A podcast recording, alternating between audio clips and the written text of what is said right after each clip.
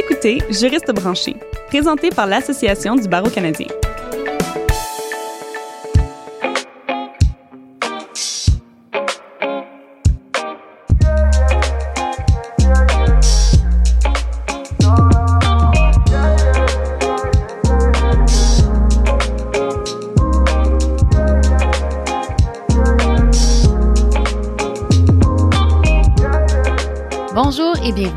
Je m'appelle Julia Tétro-Provencher.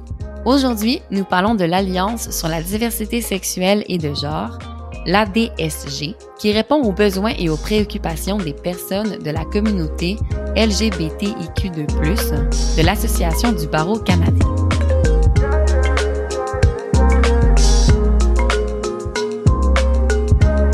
Nos invités aujourd'hui, Carl Boulanger, sociétaire chez Tories à Montréal. Il travaille en litige civil et commercial avec une pratique axée sur les actions collectives et a une formation et technique policière. Carl a siégé quatre ans au conseil d'administration de la Fierté Montréal. Il est coprésident de la section ADSG, auparavant CORIS, la conférence sur l'orientation et l'identité sexuelle de l'Association du barreau canadien, division du Québec. Frédéric Drainville, sociétaire chez McCarthy, dans l'immeuble juste en face de Carl. Elle travaille en droit de la restructuration, de la faillite et de l'insolvabilité et le droit bancaire. Frédéric est membre du comité exécutif de la section de droit faillite et insolvabilité de l'Association du barreau canadien, division du Québec, et membre du comité organisateur de la Turnaround Management Association, NextGen, une organisation regroupant la nouvelle génération de professionnels en redressement et restructuration d'entreprises. Elle préside le groupe d'action pour la fierté au bureau de Montréal et agit régulièrement pour des organismes sans but lucratif dans le cadre de mandats pro bono. Elle est également coprésidente de la section ADSG de l'Association du barreau canadien, division du Québec. Tous deux de jeunes professionnels à garder sous notre radar. Voici ma conversation avec Frédéric et Carl. Donc, on aimerait savoir un peu euh, avant, est-ce que vous pouvez nous faire un bref état des lieux euh, au Canada, aux États-Unis et dans le monde? Donc, euh, comment ça se passe un peu? Des fois, certaines personnes nous demandent s'il y a un recul. Donc, un petit résumé de ça, s'il vous plaît. Oui, absolument. Ben, je, je peux débuter. Euh, on, on, a cette idée-là que, comme on se situe au Canada, qui est un, état de droit, que, que, tout va bien. Malheureusement, c'est pas c'est pas le cas. On remarque dans les dernières années et, les derniers mois de nombreux reculs pour les droits des personnes trans, non binaires et la diversité sexuelle et de genre de façon plus euh, plus large. On peut penser à diverses provinces qui adoptent en ce moment des politiques afin de limiter euh, la façon dont les personnes trans et non-binaires peuvent s'identifier. On, on, peut penser à certains projets de loi, même ici au Québec, qui euh, briment les droits de certaines personnes euh, euh ou de, parents, en fait, qui sont dans les familles pluriparentales. on peut penser à un parti fédéral qui a adopté récemment lors de son congrès national une politique qui vise à limiter la façon dont peuvent s'identifier les personnes trans et non-binaires. Donc, Canada, ça va pas euh, super bien. Je pense que ça s'inspire des États-Unis, mais il y a aussi un mouvement en Europe, hein, euh, comme on discutait. Ben, en fait, moi, ce que j'allais dire, c'est un peu moins alarmiste que Carl ce matin. ça commence bien, les divergences d'opinion. mais effectivement, tout va pas aussi bien qu'on le voudrait au Canada, mais on est quand même choyé comme pays parce que justement, il y a quand même de l'avancement. Puis en ce moment, par exemple, on milite pour les familles pluriparentales. Dans d'autres pays, ce serait même pas une question qui pourrait se poser. Puis je pense notamment à l'Italie qu'on a entendu beaucoup parler dans les dans les derniers mois en Italie. C'est un pays qui est pas autant progressiste que le Canada. Je pense que les mariages, euh, le mariage LGBT a été permis en 2016, donc ça fait vraiment pas longtemps. Et puis là, il y a beaucoup de bruit à l'effet que euh, les couples homoparentales se font brimer leurs droits, puisque la première ministre qui a été élue, je pense, fait même pas un an, elle a décidé d'empêcher, en fait, de retirer le droit de la mère non biologique dans le cas d'un couple lesbien ou le père non biologique dans le cas d'un couple gay de retirer l'affiliation. Ce que ça veut dire, c'est que s'il y avait deux mères, par exemple, sur le certificat de naissance, donc la mère non biologique euh, s'est fait appeler dans les derniers mois au cours de l'été, s'est fait dire, eh bien, tu es retiré de l'acte de naissance, tu n'as plus d'autorité parentale. Mais dans le contexte, je vais dans le contexte parce que en Italie, c'est pas permis euh, aux couple d'avoir accès à la quantité. Donc, qu'est-ce qu'ils faisaient, c'est qu'ils allaient à l'étranger et puis revenait en Italie, puis après ça, c'était possible de se faire reconnaître comme les deux parents. Donc là, elle, elle enlève ce droit-là. Euh, donc, il y a pire ailleurs, mais Absolument.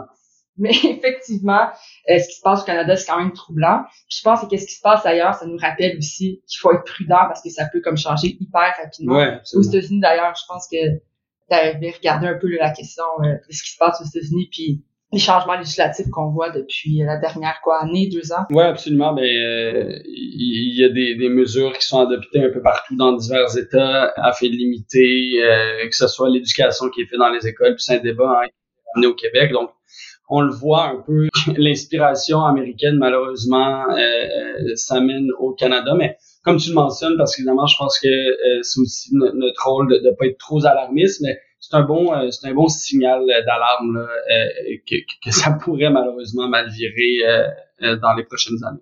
Mais oui, tout à fait. Toujours rester sur ses gardes, en fait. Puis c'est sûr que, bon, quand on compare, on se console. Mais euh, effectivement, que je pense que c'est aussi un signe de, de rester à l'affût.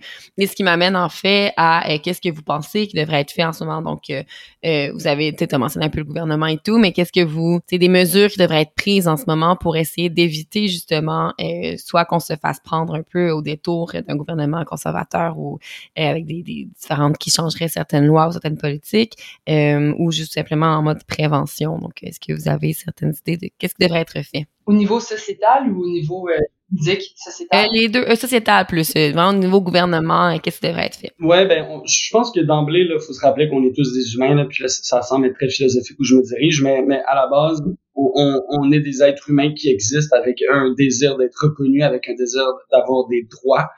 Euh, donc, de se rappeler cette réalité-là permet, je pense, de, de, de, limiter un peu le débat là, parce que c'est difficile de s'opposer à l'existence de droits humains. Donc, une fois qu'on parle avec cette prémisse-là, ben, c'est l'éducation, je pense. Euh, euh, on l'a vu récemment avec le, le mouvement One, One, Million March. Je pense que c'est One Million March. Donc, une manifestation un peu partout au Canada afin de retirer l'éducation qui est prévue dans les écoles euh, à la diversité sexuelle et de genre, ben, en fait, s'il y a une chose que je ferais pas, c'est, c'est, retirer ça, euh, de, de, de, sensibiliser les gens aux réalités que d'autres individus peuvent vivre. C'est, c'est la première euh, façon pour moi de, de de, de, de, limiter cette discrimination-là. Puis en fait, la haine, hein, je, je, pense pas qu'on peut on peut naître euh, en étant une personne haineuse. Là, on l'apprend, puis l'éducation est un peu un rempart à ça. Donc, au niveau sociétal, je pense que c'est la première chose à faire, maintenir puis augmenter l'éducation. Ouais, on l'apprend la haine ou du moins on a de la haine à cause qu'on ignore. Je pense que Mm. pour combattre l'ignorance, c'est l'éducation. Puis là, on rentre dans le vif euh, du- d'un débat actuel, euh, notamment au Québec et partout au Canada. Euh, mais c'est ça, pour combattre l'ignorance, faut s'éduquer. Puis l'éduquer, après ça, on va pouvoir, on pourrait avoir un débat de société à savoir quand est-ce que ça doit commencer, à quel âge, puis sous quelle forme. C'est essentiel qu'on continue à s'éduquer comme société. Et c'est quand même troublant de voir qu'il y a beaucoup d'opposition à cette éducation-là. Ouais, puis je pense qu'il faut arrêter de voir le, discours là, qui vient de, ces opposants-là à, l'éducation. En fait, c'est l'idée qu'on qu'on on va convertir, ou en anglais, on utilise le terme groomer, mais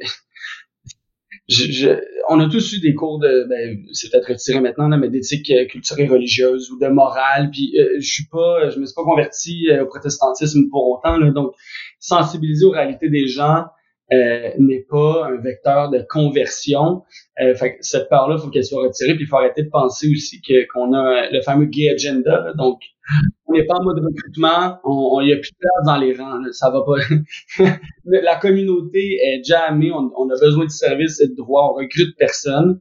Euh, euh, puis après ça, c'est- faut comprendre la réalité des autres. c'est tellement un sujet personnel et identitaire, l'orientation de genre, que vraiment, c'est là que ça démontre tellement l'ignorance des gens ou la, justement les craintes non rationnelles du tout. Je veux dire, c'est tellement personnel, il y a personne, à cause de l'éducation, qui va du jour au lendemain Mm. se réveiller en se disant, ah, ben moi, je vais changer de sexe parce que j'ai appris que certaines personnes au Québec ont la possibilité de changer de sexe et ont un droit à protéger en vertu de la charte. Tu sais, c'est, en tout cas, c'est c'est un peu aberrant, puis Ouais, ouais, ouais, non. Puis, puis c'est troublant.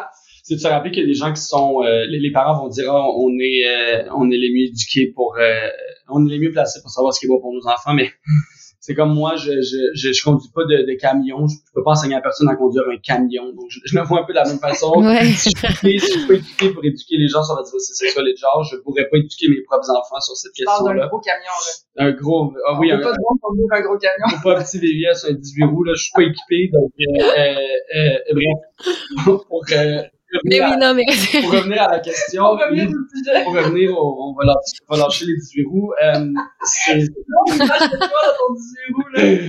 Ça peut être un style. ça pourrait être un style avec du Lady Gaga dans le tapis, du Beyoncé, puis de, de se rappeler que l'éducation est la clé de tout. Il faut, faut débuter par ça, absolument. Mais oui, merci. Puis, ben, en fait, même quand vous en parlez, moi, ce qui me trouble, c'est parce que je veux dire, c'est l'éducation. En fait, c'est juste dire tout le monde a des droits. Après, c'est ça la base. Après, ça même, ça n'a pas besoin de commencer. En fait, ça doit commencer au plus jeune âge parce que c'est juste, tu sais, parce que des fois, on dirait qu'on, j'ai l'impression, tu sais, moi, je travaille en droits humains aussi, ben, principalement. Puis, je travaille aussi sur la diversité sexuelle de genre. Puis, je pense que des fois, le discours, c'est comme si on oublie euh, que quand on parle des droits des personnes de la diversité sexuelle et de genre, par exemple, c'est comme si on les mettait dans une espèce de, de truc à part, parce que maintenant, c'est juste les droits humains, en fait. Donc, juste ces personnes-là ont des droits humains comme tout le monde euh, et les mêmes droits que tous et toutes, que tous et chacun. C'est juste l'éducation, c'est juste de dire ça au final. tu sais. Mais bon, c'est super intéressant. Et donc, ce qui nous amène aussi à, donc, on a posé la question sociétale. Donc, au niveau, vous êtes euh, des avocats, avocates. Donc, au niveau juridique, finalement, euh, comment est-ce que vous pensez notamment que l'ABC peut améliorer, euh, l'ABC et, et ou euh, aussi le barreau du Québec, améliorer l'accès à la justice, l'inclusion pour tous, en particulier pour les personnes trans non binaires et plus généralement de la diversité sexuelle et de genre. Donc, en fait, finalement, selon vous, où- devrait être mis le focus en ce moment pour favoriser l'accès à la justice? C'est quand te dit, on a besoin de services en ce moment, on est, on est déjà jam, là. Fait que, j'aimerais ça vous entendre là-dessus un peu. Ben, je peux répondre de façon plus générale, peut-être que Carl pour aller de façon plus précise. Je pense que le système juridique, c'est un peu le dernier filet pour s'assurer que les droits soient respectés dans une société. Système juridique est composé d'avocats et de juges qui sont des humains, puis qui viennent avec leur propre background, puis leurs propres expériences. Donc, je pense que c'est très important que notre communauté continue d'être sensibilisée à ces, enjeux-là pour pas qu'il arrive des dérives par la suite, puis parce que c'est nous un peu qui sommes dans certains aspects, les gardiens un peu de, ce- de ces droits-là. Euh, donc, effect- notre section, a- a une des missions, c'est de s'assurer justement que les avocats soient sensibilisés puis aient les connaissances nécessaires pour protéger notre système juridique puis les droits euh, des personnes issues des communautés. Mhm. Puis, puis plus, précisément, moi, je, je vois deux enjeux. Là. Il y a une prise de position qui, qui doit être faite, une prise de parole. Donc, quand euh, quand il y a des projets de loi ou des mesures législatives qui sont sur le point d'être adoptées, qui sont discriminatoires, je pense que le, barreau du Québec, l'ABC, qui le fait déjà par ailleurs, mais doit continuer de prendre publiquement position afin de dénoncer ces mesures-là. Euh, et, et plus euh, intra-profession, je pense qu'il y a besoin de représentativité aussi. Hein. Euh, le, comité consultatif pour les personnes trans et non binaires qui a été créé euh, dans le cadre du mandat de Steve à la présidence de l'ABC fait écho d'un rapport sur les personnes trans et non binaires dans, dans euh, la profession et dans la justice plus largement. Ce sont des personnes qui sont surreprésentées dans la justice parce que ces personnes ont besoin de droits, ont besoin de faire des démarches afin d'acquérir des droits. Et pour faire écho à ça, ben, je pense qu'il y a besoin d'avoir une représentativité autant dans la profession que dans différents organes législatifs. C'est un peu comme tout. Hein. Euh, Je veux dire, pouvoir aspirer à, à certains modèles. Donc, ouais, je, je vois cet aspect-là un peu plus euh, d'advocate, euh, mais il y a aussi un devoir de, de, de représentativité, je pense, de montrer euh, que tout le monde a une place autour de la table. Puis souvent, les gens qui sont pas issus de la communauté se disent ah ben là, on n'a plus besoin de la fierté, on n'a plus besoin d'action positive, euh, c'est clair que tout le monde est égaux, puis on vous accepte, euh. Mais quand tu es issu de la communauté, c'est pas aussi clair, puis il y a plein de personnes qui ont encore beaucoup de difficultés à s'accepter, puis à, à, à être ouverts sur qui ils sont, puis dans leur milieu professionnel. Donc, souvent, les gens oublient ça. C'est facile quand tu es de l'extérieur, puis c'est, quand c'est pas un enjeu pour toi, mais quand c'est des enjeux pour toi, c'est pas toujours facile, même si on a l'air d'être dans une société ouverte. Ouais, puis je, pense que euh, ça découle aussi de cette notion de privilège-là avec laquelle je, suis même pas encore à l'aise parce que j'ai la difficulté à, à, à, à déterminer, bon, euh, qu'est-ce qui est un privilège, qu'est-ce qui l'est pas, mais c'est c'est là qu'on va voir, euh, je, suis un homme gay, puis un homme blanc gay, donc je, je me considère très privilégié, mais c'est pas parce que moi, je, suis confortable dans ma situation que je peux l'appliquer à, tout le monde. On peut penser à si on a des collègues là, euh, homosexuels qui viennent de pays où euh, la législation euh, prohibe carrément leur existence, ben je peux pas étendre mes privilèges à ces gens-là. Donc, d'être conscient que euh, on est dans une position privilégiée, mais que c'est pas c'est pas le cas pour tout le monde. Je pense que c'est ça qui est important. Et les, les organes comme le barreau, la BC Québec, toute organisation, je pense, doit aussi poursuivre le travail comme tu le mentionnes. Je pense qu'on n'entendrait personne dire ah ben ma plante est belle, je vais arrêter de l'arroser. Je veux dire, faut continuer de l'entretenir. Donc, c'est un peu comme ça que je le, je le vois. Je fais des bonnes analogies ce matin, les plantes. J'adore, moi, je suis fan. Là. on apprend beaucoup pour analogie, c'est excellent. Là. On va regarder plein de belles images. Très inspiré ce matin à 8h30, on aime ça. Mais non, euh, merci. Puis en vrai, ça, ça m'amène un peu aussi, on a beaucoup parlé, ce temps-ci, on fait plein d'épisodes sur euh, EDI, équité, inclusion et diversité. Est-ce que vous voyez un peu dans les, les, il y a beaucoup de cabinets qui commencent à faire ça, des soit des, euh, des sondages pour savoir comment le mettre en œuvre, d'autres le font plus, plus ou moins. Est-ce que vos cabinets le font? Est-ce que vous avez des, des politiques EDI ou sinon est-ce que vous voyez un peu au sein du travail, de votre milieu de travail, comment justement assurer une place euh, pour les personnes? Là, on pourrait aller plus large, même oui les personnes de la communauté, mais en général euh, pour que tout le monde se sente à l'aise finalement dans les milieux de travail juridique parce que je peux vous dire aussi qu'un truc qu'on parle beaucoup euh, à l'ABC, c'est tout ce qui est la santé mentale, puis aussi le stress, etc., qui est aussi beaucoup causé par parfois un sentiment de non-inclusion et euh, de non-inclusivité, peut-être plus. Mais bon, euh, donc, je vais peut-être vous entendre là-dessus si vous avez vous-même des, des, recommandations ou des, des choses qui, vous trouvez fonctionnent bien dans vos bureaux ou que vous avez entendu parler. Ben, moi, c'est sûr, je choyée. chez C'est un bureau qui met la diversité beaucoup, beaucoup, beaucoup de l'avant c'est pas juste comme une vitrine de publicité, là. C'est, à terme, c'est vraiment sérieux, la diversité. Puis, il y a beaucoup d'activités, beaucoup d'efforts. Euh, puis quelqu'un qui est pas ouvert d'esprit, il n'y aura pas une longue carrière chez McCarthy. Donc, c'est vraiment sincère, je pense, dans les valeurs du bureau. Euh, par ailleurs, je pense, je, ben, je dis coq à puis peut-être Carl pourra revenir euh, ta question aussi. Je pense que dans les grands bureaux, c'est très présent en ce moment. Euh, mais il y a d'autres juristes qui sont pas dans des grands cabinets non plus, puis qui ont peut-être un peu moins d'occasion de se rassembler. Nous, euh, c'est ce qu'on essaie de faire dans nos événements. On essaie d'aller chercher le plus de personnes possible, le plus de juristes possible, puis pas seulement cibler les grands cabinets. Parce que j'ai l'impression que dans les dernières années, il y a beaucoup, beaucoup, beaucoup d'événements offerts pour les grands cabinets. Il y a beaucoup de autour de ça. Mais il y a d'autres juristes aussi qui ont moins d'occasions. Donc, nous, on essaie quand même d'aller chercher tout le monde. Puis, on a eu des témoignages à la dernière événement qu'on a fait des gens qui nous ont dit ah c'est vraiment chouette euh, que vous êtes plus large parce que nous euh, dans notre profession on n'est pas euh, encouragé à être dans des événements notamment parce que souvent c'est payant puis ils se font pas nécessairement rembourser le, prix des événements c'est quand même très cher les événements corpaux donc, nous, c'est rare ce qu'on essaie de faire. Je sais pas toi, Carl. Ben, ben, ben, pareillement, là, euh, je suis un ancien de chez McCarthy, donc... voilà. On a été à l'université ensemble, dans notre premier cabinet ah! ensemble, chez McCarthy. Pour ça, la belle vibe, OK. oui, on était les deux sur le site Fierté Montréal. On, on, on, se suit dans, dans les projets, mais mais je peux témoigner de, de, de l'engagement de McCarthy trop, mais je peux témoigner aussi de mon employeur actuel, euh, Reese, qui, qui est très impliqué. Puis comme tu le mentionnais, euh, oui, c'est trendy, la diversité. Pour certaines personnes, ça peut s'apparenter à du pinkwashing, donc euh, c'est-à-dire de, de, de se brander diversité dans, dans, dans un objectif euh, mercantile corporatif.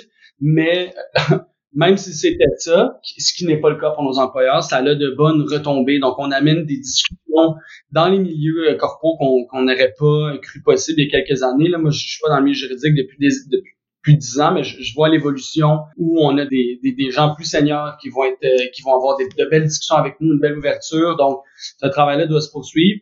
Je suis 100% d'accord avec avec Fred. Faut élargir euh, et étaler ces discussions-là, puis pas les, les concentrer dans les grands centres, Montréal, Québec, euh, les grandes cours du centre-ville. Et, et c'est ce qu'on tente de faire avec la DSG, là, comme tu le mentionnais, on, on, a des gens qui sont venus de, de je vais pas dire d'où ils venaient, mais de, de, l'extérieur de, Montréal. Ouais, j'ai fallu, j'ai fallu name drop des gens, mais euh, qui, qui, viennent de, l'extérieur, euh, qui disent mon Dieu, euh, ça fait du bien. Donc, ce travail doit se, se, se poursuivre, s'intensifier. Je pense qu'à partir du moment où l'EDI, euh, donc équité, diversité, inclusion, fait partie de la culture d'une entreprise, organique, ça devient naturel, ça devient pas forcé. Euh, moi, ce que je dénonçais souvent, c'est bon, ok, c'est la fierté, on sort des cupcakes, puis euh, on l'a. C'est beau, on s'en va.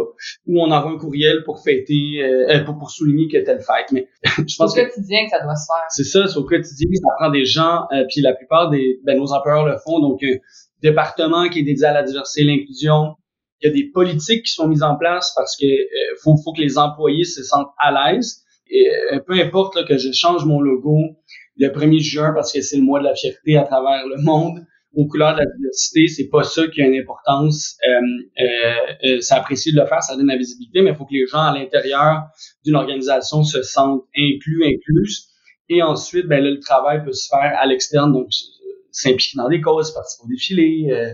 Ouais, puis je pense qu'on a un rôle aussi à l'interne des avocats euh, qui sont plus à l'aise de parler de leur réalité, un rôle de mentor super important. Je pense que ça fait toute la différence quand tu es un jeune avocat qui rentre dans ton milieu de travail, puis tu vois des personnes en autorité ou des personnes plus seniors qui sont ouverts de parler de leur réalité, puis qui sont prêts à donner des conseils, puis qui sont prêts à t'appuyer, ça fait toute la différence. Puis tu sens vraiment un effet de communauté qui te porte après dans ta carrière, puis qui te donne envie à toi aussi, une fois que tu es un peu plus vieille, de t'impliquer. Ben, ce qui est comme... Ouais, non, non, absolument. Tu sais, Steve au bureau, c'est certain que c'est un modèle euh, exceptionnel de justement prendre parole, de s'impliquer. À mon ancien cabinet, j'étais un peu impliqué, c'est certain, mais encore moins un peu qu'aujourd'hui parce que j'ai tellement eu des modèles euh, de qui, qui militent, puis ça m'encourage aussi à, poursuivre dans cette lignée-là. Oh, j'aime ça entendre ça. Mais non, merci. Puis félicitations aussi pour ce que vous faites. C'est super intéressant votre point de dire essayer de sortir euh, des grands centres puis de pas juste se focuser sur euh, les, grands cabinets. Je pense que c'est comme on oublie des fois de nous ramener aussi à cette réalité-là. Donc euh, merci. Puis, puis parce que je comprends que vous êtes les deux co-présidents, co-présidentes de la section, si je dis pas n'importe quoi là, la section Québec, c'est ça, de la DSG. Donc l'association du Oui, l'Alliance. Ouais. l'Alliance sur la diversité sexuelle et de genre. Là, on, a changé de nom récemment, mais ça, fait des beaux acronymes. Ben oui, c'est ça. On a parlé justement, euh, en fait, avec euh, de, certains de vos collègues sur le changement du nom. Donc, en fait, vous étiez euh, avant la conférence sur l'orientation et l'identité sexuelle. Maintenant, vous êtes Alliance sur la diversité sexuelle et de genre, voilà. En fait, donc, je comprends que maintenant, vous êtes une alliance. Une question qui est quand même complexe. Qu'est-ce que c'est pour vous être un allié ou une alliée? C'est une, une, bonne question, puis on, euh, on, se la fait souvent poser dans les événements par des, personnes alliées qui vont nous dire qu'est-ce qu'on peut faire. Le premier conseil que je donne, c'est toujours d'amplifier les voix. Ça encore très philosophique, mais je pense que c'est d'être là pour les personnes qu'on veut supporter. Lorsque ces personnes-là ont des messages à véhiculer, je pense que c'est de les repartager, de les amplifier. Puis on, on a toujours, moi, c'est l'image de, je passe le micro à la personne appropriée. Donc si je vais dans un événement où il y a une personne trans qui est avec moi, puis on me pose des questions sur les personnes trans, bien en tant qu'allié, je, je vais dire, ben, écoutez, il y a une personne qui est plus euh, qui est mieux outillée que moi pour, euh, pour répondre à ces questions-là. Euh, donc, moi, le premier conseil, c'est, c'est d'amplifier les voix, puis d'être là pour nous, de stand-up. Euh, je sais pas, toi, Fred? Ben, je pense qu'on sous-estime le rôle des alliés souvent. Si tout le monde était des alliés, on n'aurait plus de problème. Euh, donc, puis dans des milieux conventionnels aussi, les alliés ont quand même un grand rôle. Euh, de nous supporter puis d'encourager nos initiatives. J'ai fait un événement euh, avec mon bureau justement pour la fierté, puis il y avait plein d'alliés euh, qui étaient là, peut-être même autant que de personnes qui puis c'était vraiment chouette comme événement. c'était super festif, tout le monde était très heureux. Puis après ça, c'est quand tout le monde est rassemblé, c'est difficile après ça. ça crée un milieu de travail encore plus inclusif parce que tout le monde est rassemblé ensemble, tout le monde, on sent l'écoute, on sent l'écoute de nos, de nos collègues. Euh, eux se sentent impliqués aussi parce qu'ils partagent avec nous des événements, euh, on, on, discute. Je pense qu'il faut vraiment pas sous-estimer le rôle des alliés. Puis... Ouais, puis l'importance aussi des alliés, c'est que ces gens-là ont des réseaux aussi, puis ça leur permet, lorsqu'on est de belles discussions avec avec ces alliés-là, ben, d'où aussi là, aller ben, euh, répandre le, le, le message qu'on répandre la bonne nouvelle répandre la bonne nouvelle j'allais dire donner des cartes de recrutement à, à, tout le monde mais euh, euh, de, de, d'eux-mêmes ben, dire écoute euh, je sais pas j'avais tel préjugé puis euh, je suis allé écouter Frédéric Gréville faire euh, euh, une allocution puis écoute finalement je réalise que oui on peut faire ça on peut faire ça. Donc ce, travail-là est ultra important puis oui vas-y. j'allais dire c'est plate à dire mais un gars straight blanc d'un certain âge je prends la caricature s'il va voir un show de drague, puis euh, il trouve ça vraiment cool, puis il revient au bureau, puis il parle à ses amis blancs d'un certain âge, hétéro, puis il dit « Hey, c'était vraiment cool le show de drague, j'ai vraiment ri. Euh, il était était super bonne, ben, peut-être que ça peut changer la mentalité plus que si moi, Frédéric Drainville, qui est clairement invité dans la communauté, dit Hey, c'était vraiment bon le show de drag, ben, peut-être que là, ah ouais, on sait, toi, Fred, euh, t'aimes ça, ce genre d'affaires-là. Fait que, malheureusement, c'est la réalité. Je pense que ça peut avoir une influence plus gros que nous-mêmes ici de la communauté. 100%. Ouais, donc pas se gêner en fait, c'est aussi c'est intéressant, pas se gêner en tant que qu'allié. Je pense que des fois il y a des gens qui ont un malaise aussi, tu sais quand on parle, ils sont genre ben là, on veut pas prendre la place, on veut pas mais je pense aussi qu'il y a un côté de s'éduquer aussi comme allié. Tu sais, tu penses que c'est pas non plus aux personnes nécessairement tout le temps euh, de la diversité sexuelle et de genre d'éduquer les autres. Euh, c'est souvent un truc qui revient, tu sais, de, de, de, dire, oh, ben, tu va, lire un peu aussi, toi, là, va lire là-dessus, puis euh, reviens-moi. Ouais. Ouais, il y a une différence il y a une différence entre un allié qui est pas de la communauté, qui va prendre parole publiquement pour expliquer les enjeux, et un allié qui participe aux événements, qui encourage la cause. Je pense que c'est ça la distinction. Ouais, non, c'est une distinction importante. Euh, et puis ça revient à amplifier les voix. Là. Je, moi, je, peux pas parler de réalité que, je connais pas. Je, peux dire globalement, euh, bon, euh, voici l'état des lieux, mais après ça, c'est important de donner la parole à, ces personnes-là. Puis le travail des alliés, je, je pense, est de, est, de plus en plus. Les, ben, les gens prennent conscience de l'impact qu'ils ont. Puis il faut juste que ça continue dans cette voie-là. Donc vous avez aussi beaucoup parlé. Je vous pose deux questions de suite de qu'est-ce que pour vous, mais vous avez aussi quand même mentionné une couple de fois à date la fierté.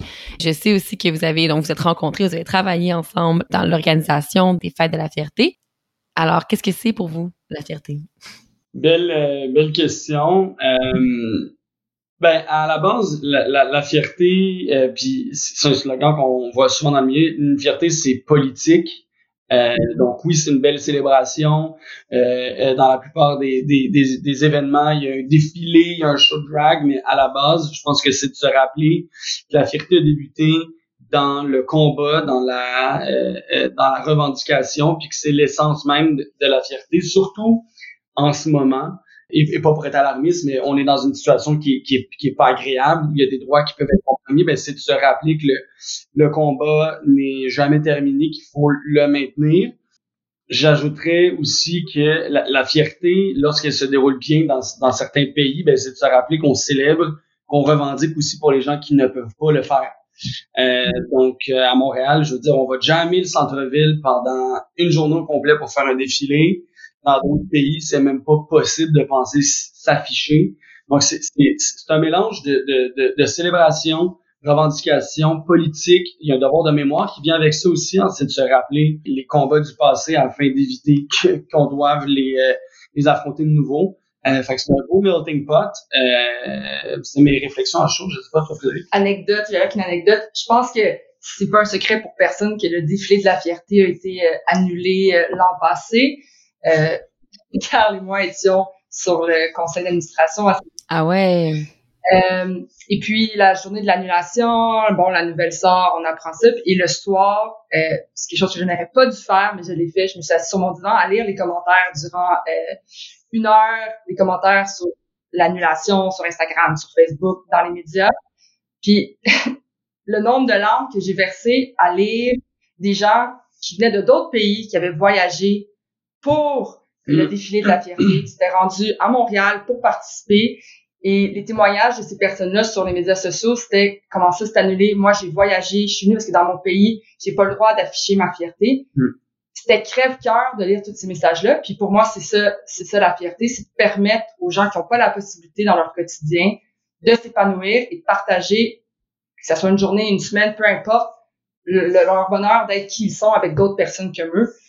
Euh, puis l'année passée, l'annulation du défilé a démontré à quel point c'est important la fierté notamment le défilé, mais pour la communauté, puis c'est quelque chose qu'il faut continuer à faire euh, année après année. Oui, puis ça témoigne d'un besoin de représentation, puis de, de pouvoir afficher ses couleurs. Donc, à la fin, là, qu'il y a 14 shows de drag, qui est euh, tous les artistes qui est possible au, monde lors d'un événement. Je pense que ce que la communauté a besoin, c'est un besoin de, de se sentir représenté, écouté, et, et de pouvoir s'afficher librement. Donc, euh, la, fierté à la, à, la, à la, fin, je pense que c'est ça. Euh, c'est de dire, écoute, c'est mon moment à moi, my time to shine, puis je vais le faire librement, sans embûche. Puis, euh, c'est ce que ça témoigne. Est-ce que vous le faites encore à chaque année? Si vous êtes sur le CA, c'est ça, de Fierté Montréal? Ou, euh? ben, on est sur le CA cette année. Mais Ouais, ben c'est ça. Je, moi, je, je, je, suis resté sur ça, je pense, quatre ans. Puis à un moment donné, ben, c'est le temps de permettre aux gens de faire euh, faire un autre travail. Mais là, avec la DSG, on est on est bien occupé, donc euh, ça l'amène de nous. vous êtes coprésident, coprésidente depuis de la DSG depuis euh, récent ou euh, c'est... En fait, j'étais sur le j'étais sur le comité exécutif de la de la DSG l'enseignement choriste depuis quelques années. Je me souviens, je me ferais pas dire peut-être trois trois ou quatre ans. Euh, Carl est coprésident depuis l'année passée. En fait, tu as été président longtemps seul. Ouais, mais j'étais. Euh, je, un an? Je co-présidais seul. Tu co-présidais. Euh, J'étais quand même président, mais il était seul. seul. On pas donné la moitié. J'avais la moitié du rôle, mais ouais, ça, ça, fait deux ans. Euh, OK. Puis, tu sais, de, de, je pense que de, tenter d'organiser des activités après en, en ère post-pandémique a été euh, a été assez euh, difficile, mais on, on l'a vu en organisant un premier événement qui est un événement de réseautage avec un panel sur la diversité dans, dans la profession. Je pense qu'on a réuni 120, 125 personnes. Ah, c'était chouette. Euh, ben, dans les locaux de McCarthy euh, par ailleurs.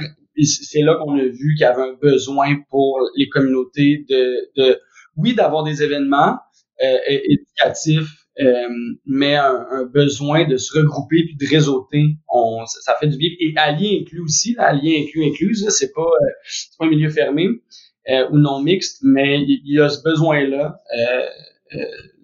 de pouvoir partager nos réalités, d'entendre des gens nous raconter ce qu'ils ont vécu, puis de voir qu'il y a un peu de l'espoir. Il y a le, juge Mackenzie qui, je me rappelle plus si elle joue, mais qui est le premier juge trans au Canada peut-être même en Amérique, peut-être au monde, je, suis pas certain, mais qui... C'est pas moi qui va, non, ben, qui se mouiller. qui, qui, était à Montréal pour euh, la conférence, une conférence là, sur les droits LGBTQ+, dans le milieu juridique, et, et qui témoignait, en fait, euh, de, de, de, son parcours. Puis encore là, on, ça, ça, fait juste du bien, je pense, d'être d'être entre nous, d'entendre des gens nous dire, ben, c'est possible, les barrières, on va les défoncer. Et je l'ai fait. Euh, représentativité, et il y a un besoin de, de se regrouper, je pense. Oui, puis en fait, Carl était co-président seul, donc là, il m'avait sollicité euh, pour être euh, co-présidente avec lui. Il n'y a pas toujours beaucoup de, beaucoup de demandes dans ces postes-là, parce que c'est sûr, ça prend beaucoup de temps, puis on a, on a toute une carrière chargée. Euh, comme j'ai quitté le CA de fierté, j'avais plus de temps, donc mm. j'ai accepté. Puis moi, je j'aime pas ça être front page, là. Carl garde le rôle. Ah, c'est bon, c'est bon. ouais, ouais. Puis, mais ce qui m'a ce qui m'a vraiment plu, justement, c'était, comme tu dis, la représentativité. Puis quand on a fait notre premier événement ensemble à titre de coprésident, il y a eu tellement de personnes qui sont venues avec tellement de beaux témoignages qu'on a vraiment senti qu'il y avait un besoin. Mm. Il y a beaucoup, il y a beaucoup de lieux de rassemblement puis de plateformes dans la communauté. Je fais beaucoup. Il y en a quelques-uns. Il n'y a pas juste la DSG, mais je pense qu'on a aussi notre rôle. Puis on a vu à quel point on a, il y a encore beaucoup de choses qu'on peut faire pour la communauté. Puis d'ailleurs, ah non, c'est pas tout ça. J'ai dit, on pourrait parler de notre super conférence. ouais, ben, je, je sais pas. Ben oui, allez-y. Moi, j'allais vous demander, là, c'est quoi qui était prévu pour la DSG, justement, à vous entendre un peu. C'est quoi, c'est qu'est-ce que vous avez de prévu à long terme et court terme? En fait, allez-y. C'est vraiment une bonne plateforme aussi pour faire de la pub. Donc. Ouais, ben, on a, euh... Je me sens comme à la radio. Euh, on annonce en primaire. Bon, nouveau film.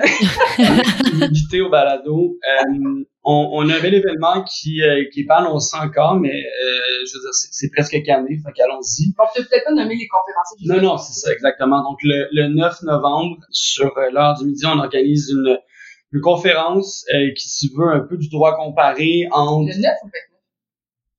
À confirmer. Il me semble que oui, je me mélange entre les événements. Ah, je sens que c'est pas le 9. En novembre. En novembre. euh, donc, une conférence avec euh, des panélistes, euh, ben, une panéliste des États-Unis, du Texas précisément, des avocats, avocates euh, qui se situent au Canada, donc aussi donc d'avoir ce, ce, ce, ce, euh, reality check sur qu'est-ce qui se passe aux États-Unis euh, en termes de droits LGBTQ+, qu'est-ce qui se passe au Canada, quelles leçons on peut apprendre, quelles leçons on n'a pas apprises. Donc, on organise cet événement-là qui euh, va être virtuel afin de permettre au plus de, de, de personnes possibles d'y assister, ouvert à tous, juriste, pas juriste. Le but, c'est c'est que tout le monde puisse apprendre de, de, de, de qu'est-ce qui se passe. Évidemment, il y a une saveur juridique parce que on est avocat avocat, hein, euh, et qui va être offert en anglais. Donc cet événement-là arrive. Je, je sais pas si vous voulez ajouter sur, sur, Non, mais je pense que juste notre but, on voit beaucoup de choses dans les médias en ce moment sur ce qui se passe aux États-Unis, c'est très alarmant, puis on est avocat, on veut en savoir plus. Euh, donc, on nous a invité quelqu'un aux États-Unis spécialisé dans le domaine qui va vraiment nous dire concrètement qu'est-ce qui se passe aux États-Unis. Euh, fait que ça va être... Et d'avoir son homologue canadien, Oui, en fait, parce que c'est... Oui, c'est ça. Donc, deux personnes qui œuvrent dans le, dans le, dans le domaine des droits humains, euh, qui sont activement impliquées dans des euh, contestations de mesures législatives discriminatoires. Donc, d'avoir ce, ce, cette ben, pas cette dualité-là, mais cette complémentarité-là, euh, ça va être euh, très agréable. Donc, cet événement-là, faut, faut dire qu'avec nos, euh, nos horaires chargés, on a de la suite à avoir le long terme, puis on, y va, on y va davantage au qu'est-ce qui se passe en ce moment, c'est quoi le besoin. Euh, donc pour, pour l'instant, on y va avec ça. Euh, euh, évidemment, il va y avoir d'autres événements sociaux. On, on reste à l'affût aussi. Puis là, je, je- je- le but évidemment, c'est pas des politiques, mais tout le débat de l'éducation qu'on fait dans les écoles a, euh, a apporté une réponse ou a amené une réponse du gouvernement et des différents partis politiques qui, bon, il y a un comité de sages, euh, whatever that means, qui va être mis, à- mis en place. Il va y avoir des travaux parlementaires qui vont découler. Donc, là, déjà, un peu, euh, euh, euh, c'est cette idée-là d'être, euh, j'ai toujours le terme en anglais, advocate, euh, Faire du plaidoyer ou euh, chez, euh, Ouais, ben, d'être impliqué, puis de, de, s'il y a des représentations à faire, des prises de position, de le faire. Donc, on l'avait fait pour le projet de loi numéro 2, OK. il y a, Mhm. il y a quelques, un ou deux ans, qui était un- une réforme du droit familial, puis qui touchait nos communautés. Donc, je pense que ça, ça risque de nous tenir occupés parce que moi, ce comité de sages-là, j'ai hâte d'en voir la composition, j'ai hâte de voir euh, euh, quelles questions ils vont leur être posées. Donc, je pense qu'il va falloir rester à l'affût. Et évidemment, ben, on reste à l'écoute de, de nos communautés. Là. Si les gens ont besoin de, de, de, de représentativité, on, on va être là. Ouais, puis l'an prochain, il va, il va y avoir des litiges euh, au fond qui vont avoir lieu sur les, les droits de famille pluriparentales. Donc, c'est sûr qu'il va y avoir beaucoup de discussions et d'éducation à faire à ce niveau-là l'année prochaine. Donc, c'est sûr que ça va être dans notre agenda. Ça va être occupé. Ça va être occupé. On est occupé. Vous êtes bien équipé. Vous avez bien équipé. C'est pour ça justement qu'on a trouvé un petit moment juste avant votre journée. Non, mais par contre, euh, c'est très intéressant. Puis je constate que vous faites un peu de tout finalement. Vous êtes un peu dans la, au niveau législatif, surveiller en fait un peu un chien de garde de ce qui se passe euh, quand vous avez le temps évidemment, parce que ça demande beaucoup de ressources, ne serait-ce que de faire ça, de regarder comment un comité est, est monté, qui est dedans, puis après se relire aussi des projets de loi lorsqu'il y en a. Mais vous avez aussi un aspect très à l'écoute de vos membres. Et d'ailleurs, vos membres, est-ce comment est-ce qu'ils peuvent vous rejoindre? Est-ce que c'est sur Internet ou c'est euh, un numéro de téléphone ou euh, est-ce qu'il y a une Ouais. façon de... Mais c'est, c'est, c'est une bonne question. Carl est très actif sur euh, Sur LinkedIn, on, on peut, euh, LinkedIn! on, on peut me rejoindre sur LinkedIn. Euh.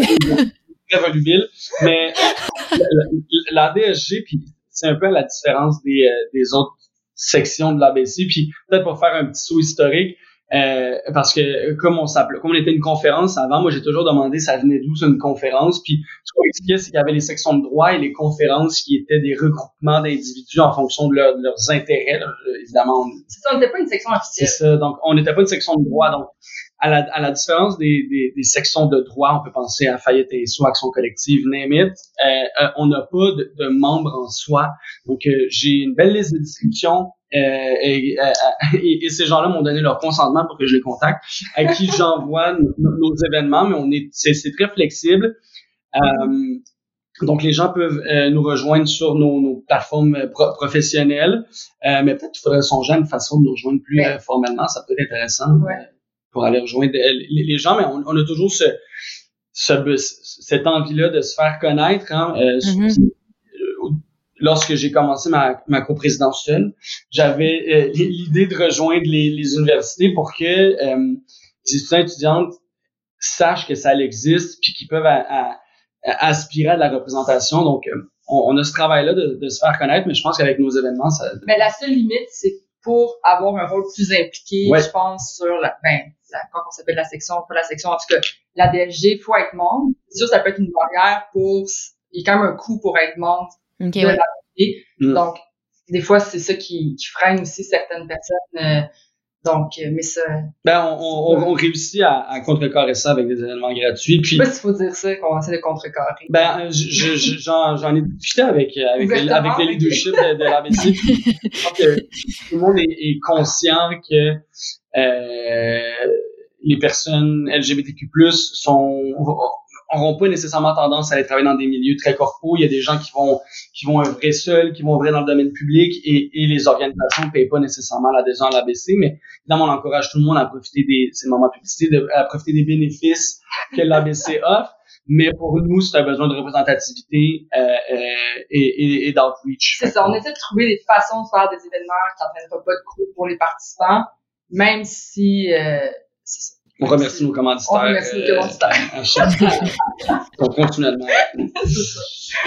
non, mais c'est bon. Mais je comprends un peu plus la, la nuance, la, la différence. Puis est-ce que c'est aussi vos membres qui, par exemple, si vous faites de la vulgarisation de projets de loi ou d'expliquer, comme, comme tu as mentionné, il y a certains trucs en litige, parce que ça, bon, c'est bien beau que ça se passe dans les cours, mais souvent, ben, monsieur, madame, tout le monde, on sait pas trop, là. Euh, donc, ça aussi, j'imagine que c'est soit membre, soit vous en tant que co-président, co-présidente qui... Euh... Nous, on fait que ce soit pas juste nous. Ouais, c'est ça. Par exemple, je serais en faillite instabilité. C'est pas moi qui vais écrire un mémoire sur les droits humains. Je suis vraiment pas la bonne personne. On essaie de susciter de l'engouement quand il y a des questions comme ça, puis certaines personnes qu'on connaît aussi qui sont plus euh, intéressés, donc on essaie de les contacter directement. On fait toujours un message à tous dans ces cas-là. Ouais, puis on n'en fait pas assez malheureusement, je pense. Euh, puis je, veux pas mislead euh, les, auditeurs euh, auditrices. On n'est pas J'aimerais dire que dès qu'un projet de loi, on est là, on le fait pas assez par manque de temps, mais c'est quelque chose qu'on veut qu'on veut faire davantage.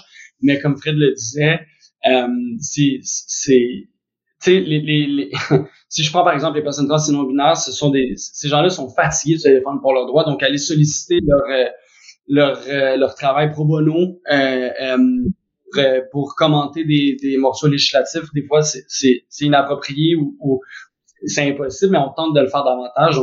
Quand on a l'expertise, par exemple, quand c'est du droit familial euh, ou des droits de la personne, bon, on va vers ces, ces gens-là. Mais c'est ça, moi, je, fais de l'action collective. Euh, donc, euh, je suis l'idée de, de, de ça, mais on a le support de l'ABC euh, euh, pour, pour commenter ces positions-là. Donc, c'est quelque chose qu'on veut accentuer. C'est drôle parce que autant que je veux l'accentuer, autant que j'aimerais ne pas avoir à le faire. Donc, ultimement, un jour, il n'y aura plus de morceaux législatifs discriminatoires, il n'y aura plus de morceaux législatifs qui oublient une partie de la population. Je pense toujours en avoir. Ouais, c'était euh, mon, mon segment utopique, mais euh, ultimement, on, on pourrait ne plus avoir cette, cette portion-là dans notre mission. Mais merci beaucoup. Peut-être la dernière question. Euh, que vous avez quand même touché. Donc, je sais pas si vous voulez rajouter autre chose, mais que vous aviez mise et que je pense que aussi est importante de, de, parler, de souligner. Donc, c'est en fait les défis euh, qui attendent, selon vous, euh, vos communautés dans les prochaines années. Ce que vous voyez un peu dans votre boule de cristal. Ça peut être défi, mais ça peut être aussi, on peut être dans le positif si vous voyez aussi des bonnes choses. mais donc, on pourrait terminer avec ça, notre très intéressant entretien. On sera peut-être pas d'accord non plus je pense qu'on assiste à une radicalisation des positions euh, puis des idéologies de chaque groupe, euh, que ce soit un bar ou de l'autre. Je pense que les défis dans les prochaines années, ça va être de ramener la communication entre les différents groupes de personnes. Ce qui se passe aux États-Unis, par exemple, depuis Trump, cette radicalisation, radicalisation-là, moi, personnellement, me fait beaucoup peur. Je pense que dans les prochaines années, surtout en tant qu'avocat, on doit être prudent et euh, stratégique dans notre façon, je pense, de revendiquer euh, et euh, de communiquer avec les partis qui pensent pas nécessairement comme nous pour essayer de retrouver un canal de communication euh, qui est adéquat et qui est pas dans la violence et dans la haine. Ouais, ben, je fais l'écho sur ce que tu dis. Le, le plus grand défi, c'est probablement le dialogue. Euh, c'est difficile. Euh, je peux concéder de part et d'autre. Je, vais parler pour les gens de nos communautés c'est difficile de se sentir attaqué, de sentir que notre existence est remise en question et même liée dans certains cas, ce qui, ce qui amène euh, les personnes trans et non binaires, je veux pas parler en leur nom, mais je fais écho de ce que j'ai entendu, qui fait en sorte que la mèche est courte en bon québécois. Euh, les positions vont, vont, vont, vont, vont être très émotives, euh, avec raison. Donc, je pense qu'il va y avoir ce, ce défi-là de dialoguer, d'être capable d'expliquer nos positions. Par contre, il y a une position pour moi qui est inflexible, c'est les droits humains, hein, donc les, droits et libertés euh, euh, qui sont protégés par la charte. Euh, on, on peut pas dialoguer sur euh, est-ce que les droits devraient être élargis à tous et à toutes. C'est non négociable. mais de, de, rapprocher nos positions, de dialoguer, de s'expliquer aussi. Il y a beaucoup de peur, je pense. je, je, je peux faire l'analogie, les gens de l'autre camp qui, qui, qui ont euh, des craintes dont on a mentionné pendant le podcast, là, euh, mes enfants, euh, vous allez les, les contaminer, les, les you're gonna confuse them, you're grooming them, mais d'avoir ce, ce dialogue-là permet de, de défaire les nœuds. Donc, il y a ce défi-là de dialogue. Ensuite, il y a euh, protection de nos acquis, éviter tous les reculs. En, hein, donc, on n'est pas à l'abri, comme je le mentionnais, même au Canada, de de voir des, euh, un, déclin euh, des protections qu'on croyait jusqu'à aujourd'hui garanties. Euh, donc, faut, faut, faut faire les chiens de garde encore. Faut, faut talonner les partis politiques, talonner les organisations pour leur rappeler qu'on est là et que les droits, c'est pas. Souvent, on pense que les droits, c'est un peu comme une pointe de tarte. Là. Donc, si j'en donne à un, il en reste moins pour moi, mais c'est pas comme ça que ça fonctionne. Je vous l'apprends. C'est une, c'est une lasagne infinie. Il y a de la lasagne pour tout le monde. Euh, il y a, oui, il y a de la lasagne. Ah, mais excellent! il y a de la lasagne pour tout le monde, puis il y en a toujours là, qui revient sur la table. Donc, on peut partager les droits, ah, on peut, on peut en donner à tous et à toutes. Ah oui. C'est pas qui parle le plus. Faut pas, faut pas être dans une optique de qui parle le plus fort. Faut dialoguer, parce que qui parle le plus fort, on l'a vu dans l'histoire, ça finit juste mal. Donc, il faut arrêter. C'est pas ça le but d'écraser l'autre, c'est juste de communiquer, puis que tout le monde se comprenne puis ça, ça serait si beau si ça serait si facile. Ouais, ben le, dialogue, le dialogue, tu l'as, tu l'as bien imaginé. Avec une lasagne. On peut servir de la lasagne. Ah, non, mais c'est vraiment bon. Les droits humains, c'est une lasagne. C'est un buffet à, à la volonté, en fait. C'est ça qu'il faut faire. Ah, faut pas oublier. J'aurais dû, travailler celle-là parce que je sais qu'elle va me suivre, mais euh, c'est excellent. Je suis bien ouvert.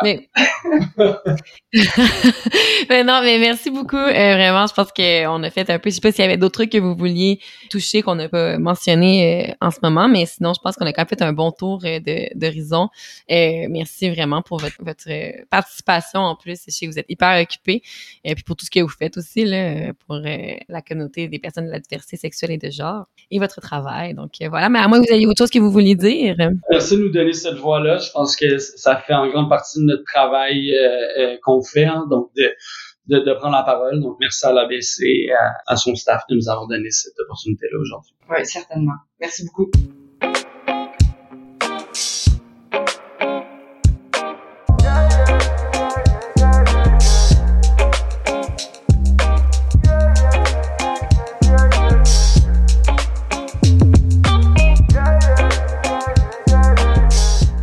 Merci beaucoup de votre écoute. N'hésitez pas à nous contacter sur podcast à commercial cba.org. Bonne journée.